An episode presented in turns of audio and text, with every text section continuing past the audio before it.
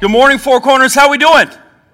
We're good. We made it here safely. It was pretty crazy driving here, a lot of fog and stuff like that. But I'm so excited to be here with you. It's going to be an awesome day. I just, before we begin, I just want to tell you it is an honor, honestly, and a privilege to be on this stage to speak from the Word of God. We believe that the Word of God is not just text on paper, but it's actually breath on paper. And we count it as a huge deal. And it is an honor, honestly, to be here with you uh, at our church home. I love this place. My wife and I have been here serving since 2010, but I say this all the time. If I wasn't at staff here, we would still be attending, we would still be serving, we would still be giving. We love this church. And it is, again, an honor, but here's the deal Pastor Ben is away with Jill, uh, celebrating Jill's birthday. And what's pretty neat, and I think it's, it's pretty neat, is that the hardest two jobs at a church. And this is, this is from, uh, grew up in a pastor's family. The two hardest jobs is the first one is lead pastor.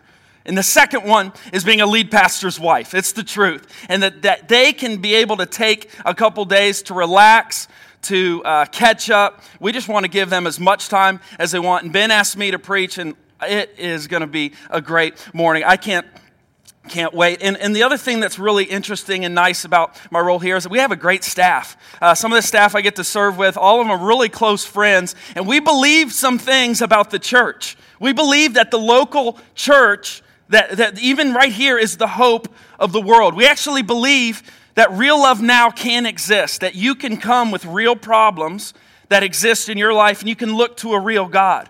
We also believe that you can, you can love and that you can have relationships that you can have community. And we actually believe the last part, the now, that in finding your purpose, that you can actually find it now, not tomorrow, not next week, that you can begin to discover your purpose right now. We're going to talk about that today. What I want to do is pray and we're going to get going. God, thank you. Lord, humble me, humble these words. Lord, let them be yours. Let them not be me. Let, let us learn more about you, who you've designed us to be, who you've created us to be. Lord, we love you. Today we want to be learners. In Jesus' name we pray. Amen. Hey, what's really cool in my life kind of recently is my wife Rebecca is pregnant. That's kind of cool. Woo! That's, that's pretty neat. And the craziest thing about uh, her being pregnant is kind of that, it's, it's going to be our first child, which is pretty neat. But uh, the craziest thing about that is, is finding out that you're pregnant. So if you're a parent in the room, if you have children, you know this is kind of the normal thing, but it's completely new to me. I mean, completely new. So came home, uh, she took the test, came down. I'm reading the test, and I don't know uh, if, if, you remember this, but it's actually pretty difficult to read the test. I got the instructions out, I'm reading through them. It says plus, but in my mind, I'm thinking maybe that's a minus, maybe that's an X, maybe I should take the test and kind of counterbalance it and see. But we're, we're so excited, and, and the, the coolest part about this journey is, your, is that first appointment. That first appointment when you walk in, you have no idea, and they're telling you, hey, Will, Rebecca, you're gonna be able to feel the heartbeat for the first time, and you're kind of sitting in that chair and you're waiting, and it comes on. It sounds like, it sounds like that. As you hear the baby's heart beating, and it's going 172 beats per minute, and it's pumping. And here's the deal it gave me a new realization that we're, we, we're, we're, we're trusting a good God, that He knows us, that He actually knows you. He knew your heartbeat before you were you. It's a good realization. And hey, we're talking about relationships, and kind of the disclaimer I want to just make you all aware of is that I'm not a relationship guru. I'm not an expert. My wife and I have been married just over, almost closing in on three years, and I'm not an expert. So, what I've prayed is that my words, God's words today, would just come right from the text. It's not coming from me being an expert at this. I'm learning with you. And, and we're going to discover some, some interesting topics, and it's, it's going to be uh, it's going to be a good day. But if you're a woman in the room today, and man, relationships have kind of not been your thing, and you've been hurt and you've been burned, I just, I just want you to know that, that, that you were created by God. you were created by that same God who knew your heartbeat and, and knew who you were. You were created by Him, and that you're a daughter of the King and that you can be encouraged that this is the right place for you. You're not in the wrong place. If you're a man in this room, and man, relationships again, every, even if I'm saying it makes you feel uneasy or makes you feel cautious, I, I got to say, you're not damaged goods. God's got a plan for you. I believe that God created relationships for a reason and for a purpose, but you're in the right room.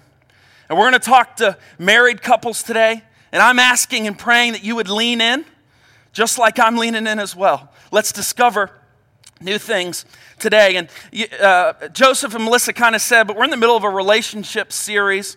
It's called You, Me, and Us. And uh, if you're watching online and you're not in a relationship and you're not for relationships, it's okay. And even if you're brand new to church and this Jesus thing is, is new, it's, it's completely okay. I think you can actually learn how to be a better friend, how to be a better boyfriend, girlfriend, how to be a better spouse. You can learn that today. There's three core principles that as I'm reading this, I think is pretty important for all human beings. Here's three things that we look for. Here's the first one. It's satisfaction. Satisfaction is the first thing that's just relevant to you as a human being. We all look for it in different regards. Some of us are looking for satisfaction in our spouse right here this morning. Some of us are looking for satisfaction through a job. Some of us are looking for satisfaction in many different arenas of our life. The second one is identity. I think all humans inside of us need identity. Who are we? Why were we created? What are we doing here on earth. And the third one is purpose. And here's the truth honestly, only God can provide true satisfaction into your life. Your spouse can't.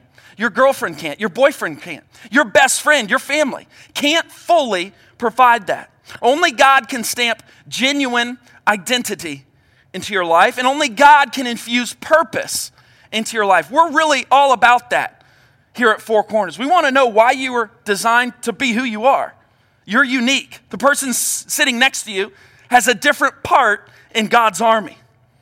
And if you're looking to your current spouse, spouse, your future spouse, or group of friends, eh, they cannot provide these three things.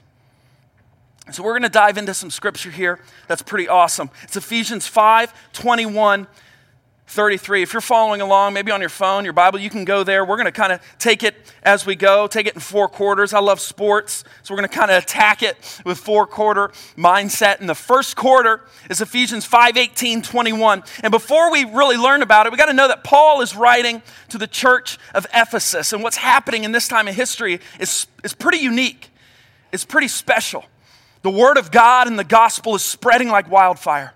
And Paul is writing to a church and, be, and beginning to describe more about, hey, this, this word of Jesus, this thing is the real deal. And it's spreading all over. But I've got some thoughts for you. He's instructing the church and reminding them that the good news, that the gospel is for all Jews, Gentiles, male, female, bond, free, that all are united in Christ. That's a pretty radical idea. So, we're going to talk about the longest marriage scripture in the New Testament today. So here we go. Paul is teaching us again about the perfect game plan. Here's what it says Ephesians 5:18. Be filled with the Spirit, speaking to one another in psalms, hymns, and songs from the Spirit. Sing and make music from your heart to the Lord, always giving thanks to God the Father for everything. In the name of our Lord Jesus Christ, submit to one another out of reverence for Christ. So I titled the message today the S word, and there's a whole, uh, there's a lot of S words out there, but this is the S word I'm talking about. Submit. You got to imagine Paul, if he was standing here with us today, he may say this Hey, if you call upon the name of Jesus, if you're a believer, if you're a Christ follower, remember this principle. Every single person, male, female, bond, slave, every single person, submit to one another out of reverence for Christ. It's an important thing that this mutual submission part of being a believer and being a follower of Jesus, don't miss it because it's really important. It's really, really important. And we will see the, the passage progressed, and the two core thoughts are now just starting to emerge about relationships and about marriages. Here it is God designed marriage to picture the relationship between Jesus Christ and his church. We're going to talk about that. The second one is this is that God designed marriage to provide a picture of our relationship with Him. That our relationship with Him matters. Colossians 3 12 and 13. Put on then as God's chosen ones, holy and beloved, compassionate hearts, kindness, humility, meekness, and patience, bearing with one another. And if one has a complaint against another, forgiving each other as the Lord has forgiven you. So you must also forgive. We, we talk about being in reverence of Christ, and, and here's the deal. Here, here's his humility on display right here in Philippians 2. Do nothing from selfish ambition or conceit, but in humility count others more significant than yourself. So, this is a completely drastic, a complete, a complete shift from our culture, my culture, one we live in. Consider others more significant than me. I got to be honest, that's pretty tough for Will a lot of times because I, I think I'm pretty significant. and you probably think you're pretty significant too. I'm starting to meddle a little bit, but we got it. To be okay. Keep in mind Jesus, this is Philippians 2, who though he was in the form of God, did not count equality with God a thing to be grasped, but emptied himself by taking the form of a servant, being born in the likeness of men. And being found in human form, he humbled himself by becoming obedient to the point of death, even death on a cross. And so, again, we, we revisit the S word submit. Submit to one another out of reverence to Christ and what he showed us. Romans 12, 2. Do not be conformed to this world, but be transformed by the renewal of your mind, that by the testing you may discern what is the will of God, what is good and acceptable and perfect. If you're following along in our message notes, this part's pretty important. It's for all people, right here. Here's the truth relationships flourish when Jesus is first.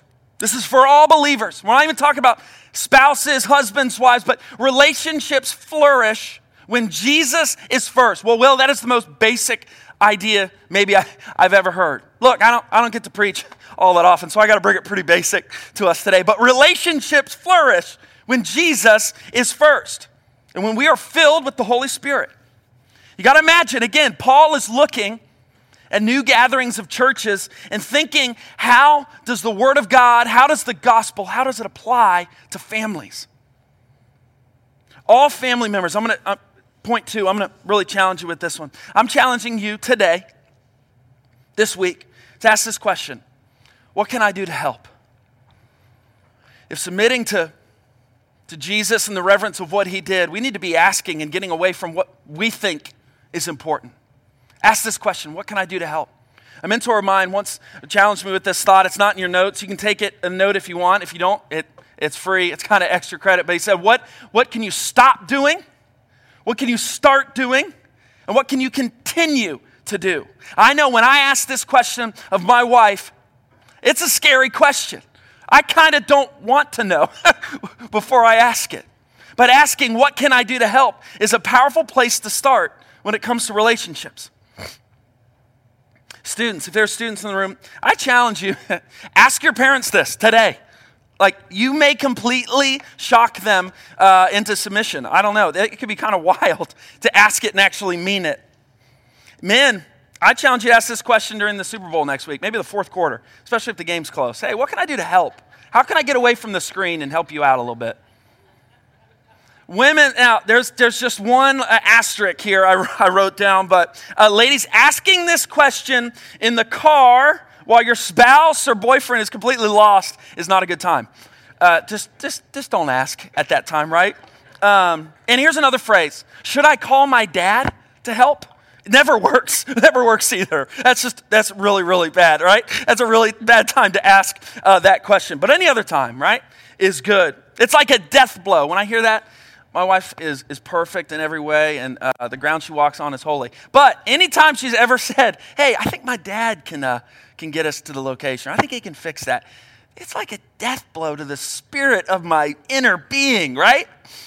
Uh, spouse, uh, wives, wives in the room, if you're doing that, maybe, yeah, take a little note there. Hey, speaking of death blows, speaking of death blows, I grew up in Cincinnati. I love Cincinnati sports, right? Cincinnati, uh, wow it, it's had some death blows in the sports arena. Like, I'm telling you what, I grew up a Bengals fan, have been to 18 straight Reds opening days. I'm a huge fan. What I've realized is they continual, continually give death blows to the spirit uh, of myself as a fan. But I discovered this year something that's pretty cool. It's called FC Cincinnati. It's our new soccer team. They're not pro, there we go. Got some fans. They're not pro level yet, but they're pretty close. And I got to be honest, kind of growing up, uh, cheerleading and soccer were kind of the same thing to me. It's kind of a sport, but we're not to really call it a sport if you're not tall enough to play basketball or football. Soccer's kind of your thing. But hey, what I loved about soccer this year was I was following a team that was actually doing well a team that was actually winning. Like, what in the world? So, Rebecca, a couple of our friends, I got a picture here I want to show you. We were at a game that was pretty neat. It was against the Chicago fire. And there we are. You can kind of see me. It's a big forehead. There I am back there. And uh, we were at the game. And what was so cool about this game is we were just off a win in the playoffs against the Columbus Crew. If you're from Columbus, we love Columbus, but come on, Cincinnati's a little, a little better than Columbus, right? And so we were watching this game. We had just beat the Columbus Crew, and we were watching the game versus Chicago Fire, a pro team versus a minor league team. Pretty awesome. David versus Goliath. I mean, so many Bible references here as the, as the minor league team faces the professional team. We had gone 90 minutes of regulation. The score was zero to zero. And the coolest part of the game was our goalie. His name was Mitch. And Mitch had a specific role to play in the game. Mitch was not required to take the soccer ball, go the length of the field, and try to score. All his role was was to block all Chicago Fire's shots on goal. I got a little highlight. If you're a sports fan, this is gonna this is gonna hype you up a little bit. Check it out. This story of FC Cincinnati just runs and runs. Will it ever have another chapter? They've uh, put themselves in the perfect position here. Now Juninho has to score. Played, I think he's on. FC Cincinnati have taken the Chicago Fire to penalty kicks here. 25 year old midfielder will open up this penalty shootout. Quinn has put it over the top. Hildebrandt complete the hat trick here against Nikolic. Nikolic is saved! He had done his homework. Enemy Josu. Nothing is getting by Mitch Hildebrandt. Has to score. Juninho against Hildebrandt. And Hildebrandt has done it again! It is sensational for Cincinnati. Mitch Hildebrandt, the hero, and the underdogs have prevailed once again. Ah, goosebumps. You were there, right? Oh my goodness. Mitch had a role, and what Mitch did was incredible. I'm thinking back, just getting excited. We, we could forego the message. Let's just talk sports, man. 5, 10, 15 minutes, right? But what a role he had. What a role he had. Pretty cool. We're going into quarter two. You ready? Here we go. I think I'm ready. Here we do it.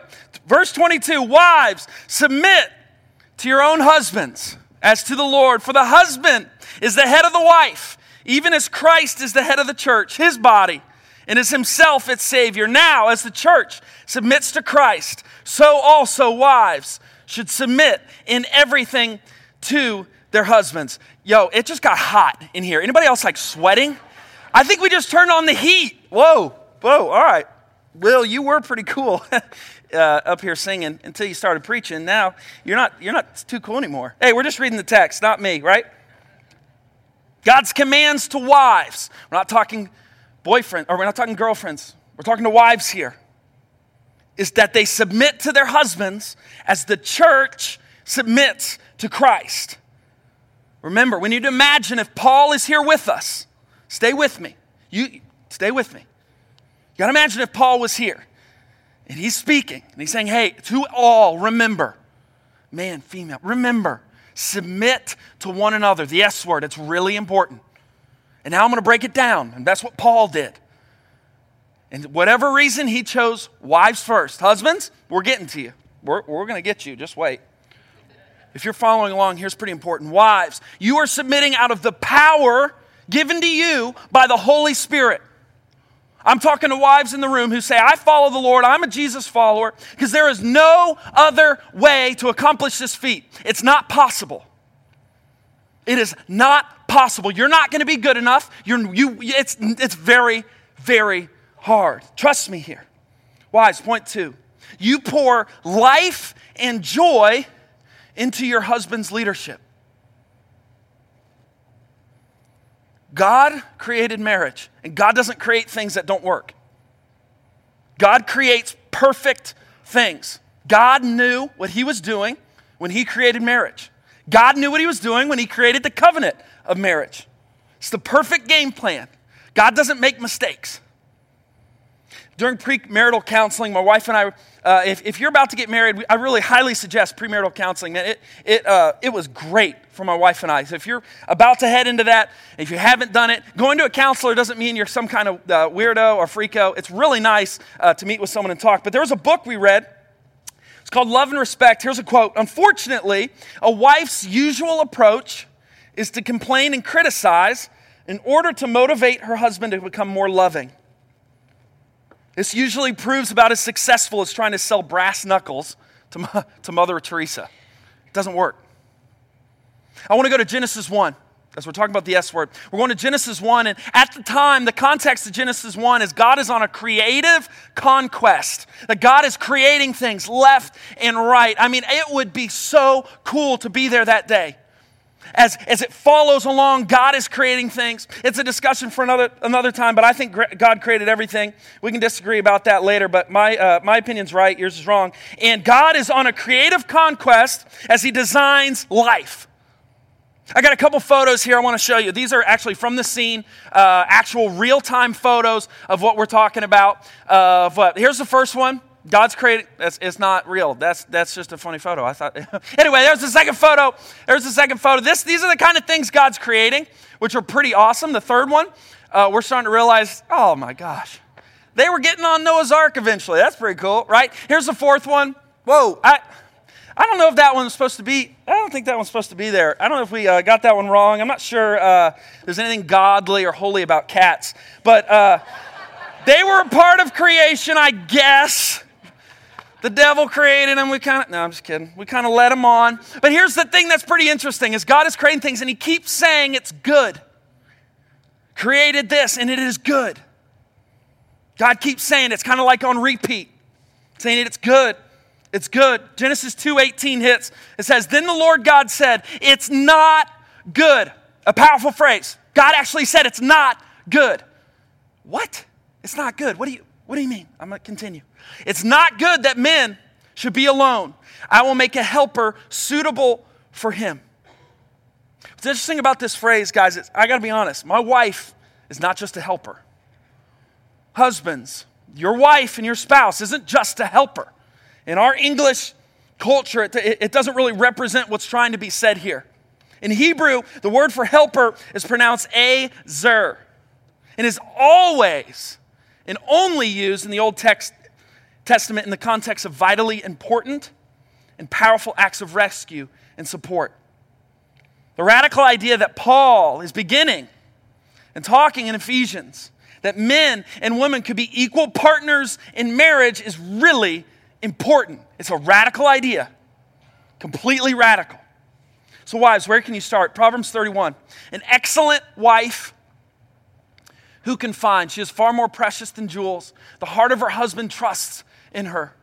Charm is deceitful and beauty is vain, but a woman who fears the Lord is to be praised. Challenging you today, wives. Understand and support your husband in ways that show your support for Christ. All right? Ephesians 4 2 with all humility and gentleness, with patience, bearing with one another in love. I think there's four key words here that, that can help us. First one's humility, gentleness, patience, and love. Look, dudes, we're kind of stupid sometimes. so, wives, be patient. I got I got to say this, and married ladies in the room, there's nothing more powerful than a wife who routinely builds up her husband. I'm telling you, there's nothing more powerful. if you're caught in a cycle of continually tearing down your husband, your spouse, I just got to ask you to stop. Stop. There's nothing more powerful than a wife who talks kindly about her husband. The times I hear my wife talking positive about me, come on, put me in. I, I'll face whatever. We're in quarter three. Husbands, you thought you were getting off easy, but here we go. Ephesians 5 25 to 27. Husbands, love your wives as Christ loved the church and gave himself up for her, that he might sanctify her, having cleansed her by the washing of water with the words, that he might present the church to himself in splendor, without spot or wrinkle or any such thing, that she might be holy and without blemish. Husbands, lean in, lean in, come on. I'm learning with you. I'm learning right there with you. Point one if Christian husbands are to lead like Christ, they will lead by example, not exploitation.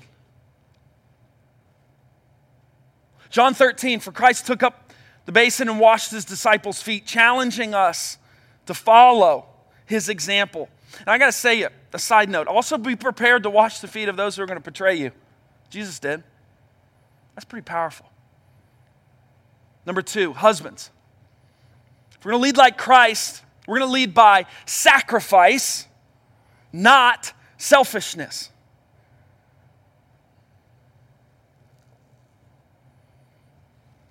Jesus struggled with this in the garden. Matthew 26 says that Jesus fell with his face to the ground and prayed, My Father, may this cup be taken from me, yet not as I will, but as your will. Jesus showed, showed us the ultimate sacrifice. Christ's leadership took him to Calvary to die sacrificially on a cross for us, for all people. Husbands, how are you sacrificially loving your spouse? Point three if Christian husbands are to lead like Christ, they will lead by determination, not domination. For Christ leads with such sensitivity that Isaiah 42 states, A bruised reed he will not break, a smoldering wick he will not snuff out. Husbands, what I'm trying to get to, and what we've just read in Ephesians, is that God has called us to lead. So here's the start Here's the start. We ready? First one is take initiative. Since when is it okay that your wife, that, that wives in the room, that, that you should be getting the kids up to church, that you should be leading the charge, the spiritual charge in your family? Since when? Come on, take initiative. That's what we're reading about. Number two, be a man of vision. Godly husbands, godly men have vision. Don't just have vision in, in the corporate world, have vision for where you want to lead and guide your family in Christ. That's important. A lot of men I get the, the honor to talk to, that's the thing, man. They go to work and they kill it, and then they come home and it's kind of just shut off. And yeah, I'll let, let my spouse. That's not what God's telling us to do, man. Number three godly husbands should have direction. I think it's pretty interesting is this also comes into play uh, in regard to fights. I don't know, man. Growing up, it seemed like the worst fights, and my, my mom was, uh, is probably going to hate me saying this, but the worst fights always would happen on the way to church. I don't know if anybody could say, hey, that always happens to me too. My kids can't get up. We're bickering, we're fighting, but the worst fights. But when it comes to fights, men, this is a point that you may not see directly in Ephesians, but I think it's important. When it comes to conflict in marriage, Husbands, seek peace first. Walk to the conflict, don't run. Run to the fire. Run to where it's difficult. Have meaningful and challenging conversations with your spouse and watch God work inside of it. Seek peace first. That's sacrificial love at work. It's not easy. It's not easy. So we've talked to wives, talked to husbands, I hope you know that you're feeling encouraged that this is possible.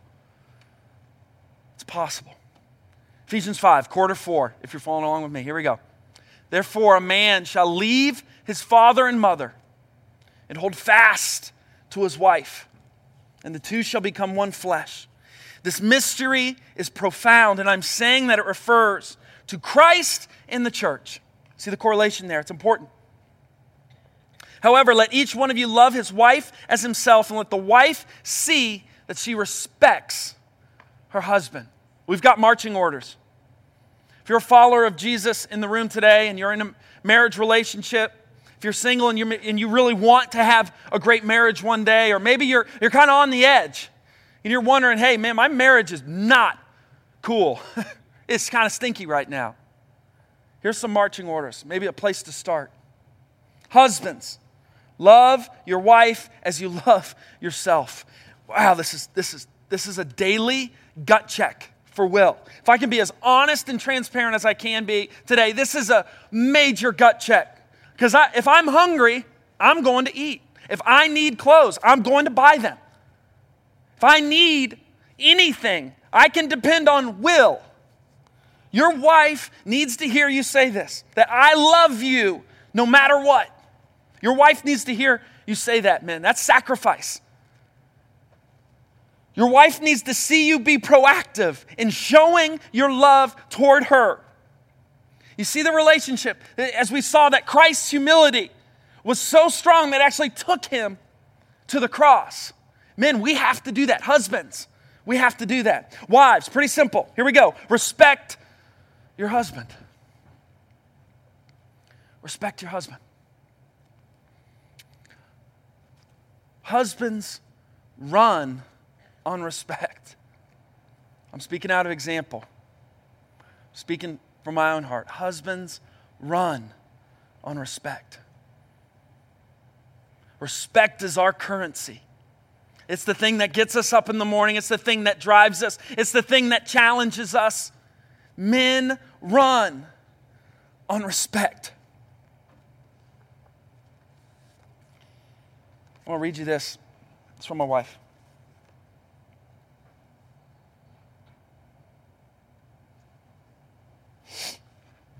She says, Happy belated anniversary.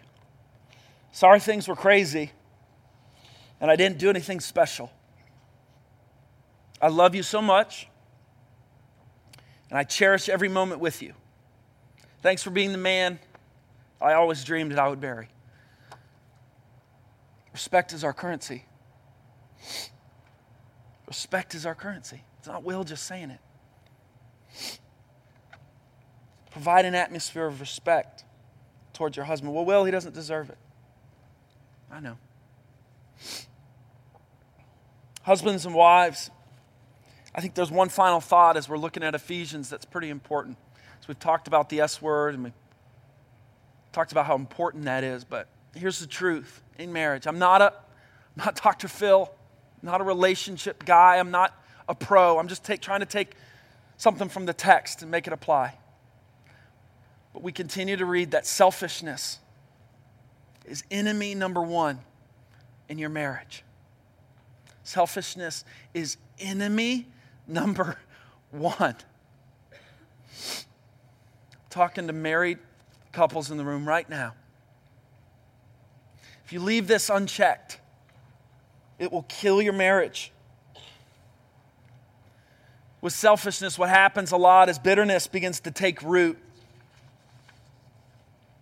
And my wife and I moved in to a house last year. It's kind of one of those fixer uppers. You see them on you see them on TV, and it's like so easy. They fix the house in kind of like two weeks. We're about a year in, and we've done a couple rooms. Uh, it takes way longer than you think. And we noticed this tree that was probably from here to the end of that wall. It was actually in our neighbor's property. And we noticed it started to begin to tilt just slightly towards our house. And so, like a good neighbor, I went to the neighbor and said, Hey, notice this tree, not a huge deal, but we'd love to uh, have it taken down. And as the experts came out to quote us for the tree, they said that the tree actually isn't the problem. The tree leaning over, that's probably going to be there for a long time, but what the problem is, is where its roots have gone. Because the roots that started, the tree over there, the roots have made their way towards your house, Will, my house, and they've started to go underneath the porch, and they're now starting to make way and work on the foundation of your house. The tree's over there, though.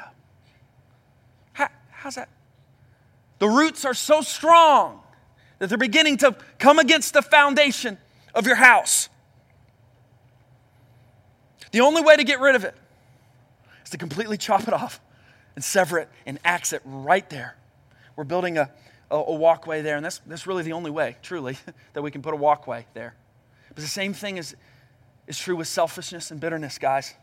Hebrews tells us that no bitter root grows up. Don't let it. Selfishness will starve enjoyment and love out of your marriage, completely right out of it. Selfishness is enemy number one. In your marriage, in my marriage, selfishness. But if two spouses say this powerful phrase, that I'm going to treat my self centeredness as the main problem in this marriage, then you have the prospect of a truly great marriage. Kind of a closing thought again is when we think about relationships, and this is for everybody in the room, people don't look to Christians. It's kind of like the last place they look. Because we're a jacked up group, group of individuals, right? We are. Married Christians in the room, our marriage and relationship, what says in the Bible, is supposed to attract others to Christ. Our marriage is supposed to be a perfect picture of Jesus Christ's relationship to the church. Second Corinthians tells us that we are the aroma of Christ. And I've got to ask you, what aroma is your relationship leaving? What aroma is being left in your relationship? Imagine, imagine with me. Imagine what God has in store for your marriage if we just take a step towards these principles. Just imagine. Imagine what God has in store for you, for your life, for your purpose, for your identity as a, as, a, as a couple, but as an individual. Imagine what God has in store. If we take Ephesians 5 and we say, hey, I'm committing it, I'm going to do it. Men, I am going to work. I'm going to love sacrificially. Women, I'm going to respect my husband. Even though it's hard, imagine what God can do. Imagine what God can do in your relationships. Imagine what God could do in this church. We're all about families in this area. That's kind of our thing. But imagine what could happen in your family. Imagine how God could work. Imagine what God has in store, guys. It's pretty special. It's pretty awesome. So we're going to take bold steps right now. And, and before we take them, come on, let's be bold. Let's take some steps that are, that are going to challenge us. This is a challenging message. So grateful that you'd let me deliver it, that you'd at least listen. Step A, if you're you're kind of new to the faith and something struck a chord in you today and you want to begin to follow Jesus, you want to confirm that what he did on the cross is enough for you. It's always been enough. You want to begin to believe in that. I challenge you to just, just mark next step A. We're not saying raise your hands. We're not saying come down to the front of the stage. We're saying mark a card. Mark a card.